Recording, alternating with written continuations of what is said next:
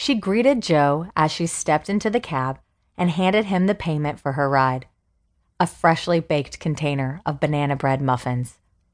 Joe just loved her muffins, and she loved baking them for him. Today, it was banana. Last week, apple cinnamon. And the week before, chocolate chip. He'd never allowed her to pay him in actual cash, just baked goods. His wife, Betty, had once been an avid baker, but not since the arthritis.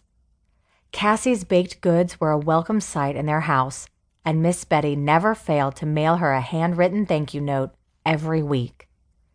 So you're off to Brenda's bookstore tonight? Sure am. How did you know? Ailey told Betty at the beauty parlor this afternoon. She was getting her nails done. This must be some party. It is. It's Brenda's annual charity event for the Children's Hospital in Savannah. Ailey spent some time there as a child, and it's been a big event around here ever since. I never knew about it.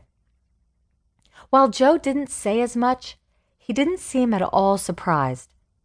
Cassie's mother hadn't ever been all that involved in community functions. Just working to raise a child on her own had been enough to keep her busy most of the time. Cassie and her mother had led a quiet, happy life together just the two of them. No complications, no extravagance, but happy and peaceful.